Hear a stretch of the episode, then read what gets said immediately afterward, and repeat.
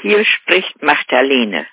Heute möchte ich euch eine kleine Geschichte erzählen. Mein Vater, der Betriebsleiter bei der Firma Keller in Langenbeck war, ging gern nach Feierabend nachmittags noch etwas spazieren und oft nahm er mich, seine Jüngste, dazu mit. Einmal gingen wir nach Holthausen, durch die Wiesen, durch ein kleines schmales Bettchen und da sagte Vater plötzlich zu mir, siehst du dort den großen Vogel? Das ist ein Kiebitz. Und der fliegt jetzt über die linke Wiese.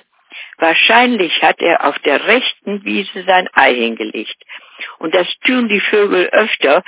Die wollen uns täuschen, damit wir nicht ihre Eier finden. Und ich sagte, dann können wir doch eigentlich auf die rechte Wiese gehen. Gut, sagte Vater, dann gehen wir auf die rechte Wiese und gucken, ob wir da das Kiebitzei finden und wir haben gesucht tatsächlich fand ich ein Ei. Ein kleines weißes Ei mit kleinen braunen Flecken. Zu Hause habe ich ganz stolz meinen großen Geschwistern gezeigt, ich habe ein Kibitzei gefunden. Jahre später besuchte ich die weiterführende Schule, katholische höhere Mädchenschule Ippenbüren. Und die wurde von Nonnen geleitet. Und ich weiß noch nicht mehr, was der Anlass war, aber Schwester Hildegund erzählte über Vögel und dass Vögel Eier legen und dass man diese Eier auch manchmal essen kann.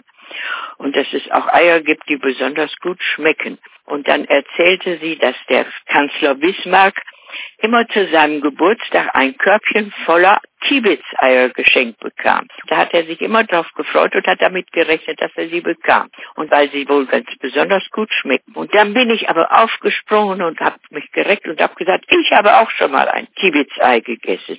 Du? Woher hattest du das denn? Ja, das habe ich selber auf einer Wiese gefunden. Und wie schmeckte das? Ganz süß. Ganz süß. Und das Eigelb? Da war gar kein Eigelb drin, das war ganz weiß.